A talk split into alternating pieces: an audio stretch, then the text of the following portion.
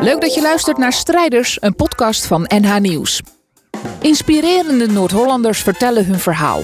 Ze vertellen over hun successen, over hun dromen en over de tegenslagen op hun pad. Luister naar het verhaal van Lotte. Ik ben Lotte Mol. Ik ben van leerwerkbedrijf Stoer uit Alkmaar. We, een, eh, we zijn sociaal ondernemer, groene duurzame onderneming. We hebben een winkel, een cateringbedrijf en we hadden een restaurant. In het buurthuis Rue Paré in Amsterdam Slotenvaart staat een sokkel omringd door publiek. Op die sokkel staat een portret van de vader van Lotte. Ze komt op en doet haar verhaal. Al van jongs af aan was ik altijd geraakt door de, kwetsbare mensen en de samenleving. Als ik zo'n oud mannetje met zijn portemonneetje zag waar hij wat geld uit probeerde te pakken, dacht ik: oh, ik moet hem helpen of zo. Dat riep wat eh, een soort Florence Nightingale-syndroom of zo toen al. En ik heb altijd al zoiets gehad van ja, het is zo'n kleine moeite om iemand te helpen. En uh, mijn, mijn voorbeeld was uh, mijn vader, mijn oude heer. Een super sociaal mens. Zou in deze tijd een soort mediator zijn geweest.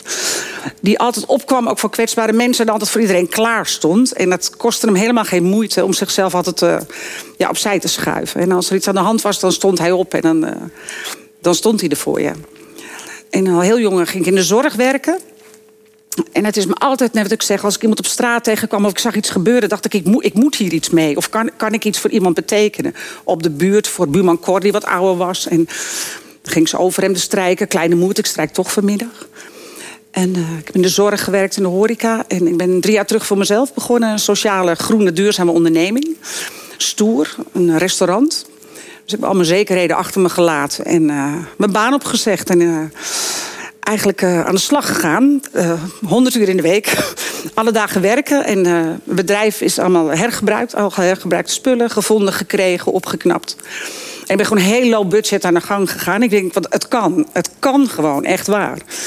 Iedereen verklaarde me voor gek, maar daar was ik wel blij mee. Want dat motiveerde mij alleen maar om door te gaan. En ik ben begonnen met uh, twee of drie jongeren. Het is een, een sociale plek voor uh, ja, jongeren die eigenlijk nergens anders terecht konden. Dus jongeren die meer school konden door hun gedrag of door uh, meiden met angsten. Ik had ook de notoire thuiszitters, jongeren van dik in de dertig. Die helemaal vastgeroest zaten aan hun, aan hun kussen in de hoek. En um, ja, ik maakte het verschil omdat ik er altijd was. Ik was altijd op de werkvloer. En ik denk dat iets, als je iemand wil helpen, het alleen maar beklijft als je gewoon de fulltime tijd en aandacht in stopt.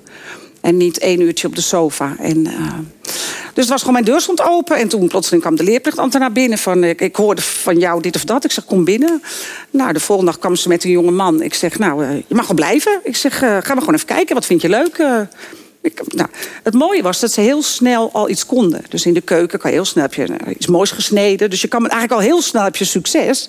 En kan je thuis ook meepraten en dan vertellen wat jij allemaal kan voor koffie zetten met apparaat. Cappuccino wat lastiger, maar gewoon een koffie ging eigenlijk heel snel. Uh, ik zit bij het station, dus midden in de samenleving, in een hele mooie spoorbuurt in Alkmaar. Dus we werden al heel snel een onderdeel van de buurt. En ik ben ook een verbinder. Dus ik, uh, we kletsen met iedereen, de plantjes staan buiten. En uh, goedemorgen, buurman, dit en dat. Uh, we hadden ook uitgestelde koffie. Dat betekent dat je een kopje koffie koopt voor iemand die het niet betalen kan. En toen kwamen plotseling de mannen van bij ons uit dat React... die de papiertjes prikken buiten. Die, uh, en die kwamen koffie drinken. En die zaten zo vijf ochtenden in de week bij ons aan tafel te kletsen. En het leuke is dat er verbindingen ontstonden tussen de jongeren en deze mensen.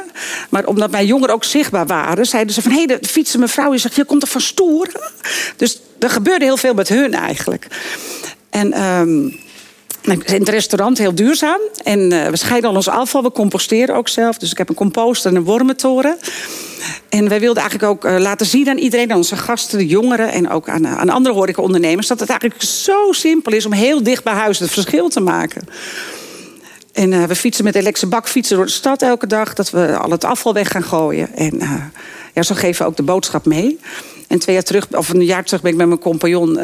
Met haar samen een cateringkeuken begonnen en een winkel. Om zo nog meer jongeren een plek te bieden. Want ik had er veertien in mijn eentje in het restaurant. En dat werd een beetje te gortig.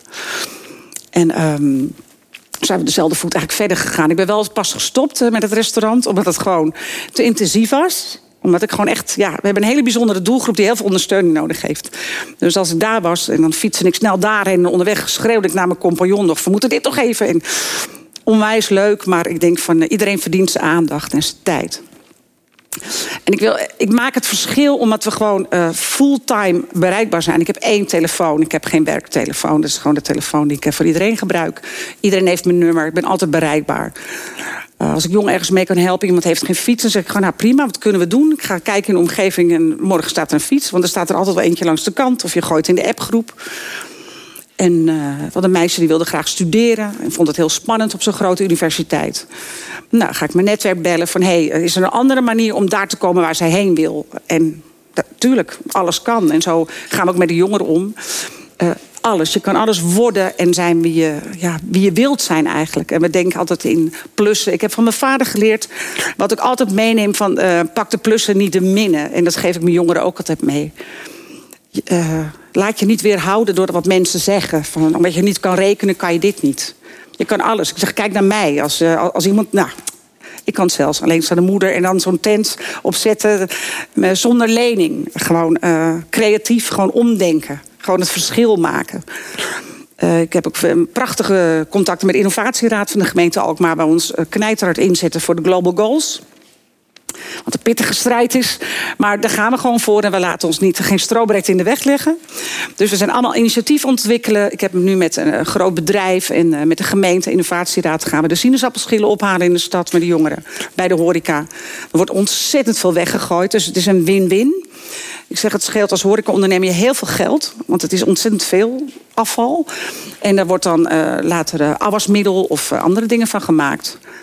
Dus, en daar willen ze graag gaan meewerken. Dus er komt een, uh, een plekje vlak in de stad... waar we gewoon met de bakfiets heen kunnen. Die wordt weer door een andere sociaal ondernemer... wordt die bakfiets gemaakt met de jongeren. Waar twee klikos op kunnen. En zo vind ik gewoon dat je echt heel dicht bij jezelf... en heel dicht in je eigen omgeving of in je buurt of op je werk... het verschil kan maken.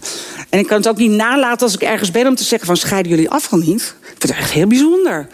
Waarom alles of horeca, waar alles gewoon in één grote glas gaat in de bak. Alles gaat, wordt gewoon bij elkaar gegooid. We werken samen met een supermarkt waar we uh, zeven dagen in de week derving halen. Uh, dat wordt door vrijwilligers gedaan. Dus alles wat we van hun krijgen, verwerken we weer. Dus het fruit, bijvoorbeeld smoothies. We maken daghappen voor de winkel. De jongeren eten daar ook uh, warm van. Niet, iedereen kookt goed voor zichzelf. Dus we, we eten ook met de jongeren op het werk, die tot laat, tot zeven uur werken. Ze mogen zelf spullen uitzoeken. We gaan nog naar andere winkel, daar halen we ook allemaal spullen op die weggegooid worden. En zo vertellen we ook het verhaal. Van moet je kijken wat er is. En gelukkig zijn hun heel bereid om in de samenwerking te gaan. Dus uh, zeven dagen in de week zijn we dus ook elke ochtend in het weekend paraat om alles uit te zoeken en te scheiden.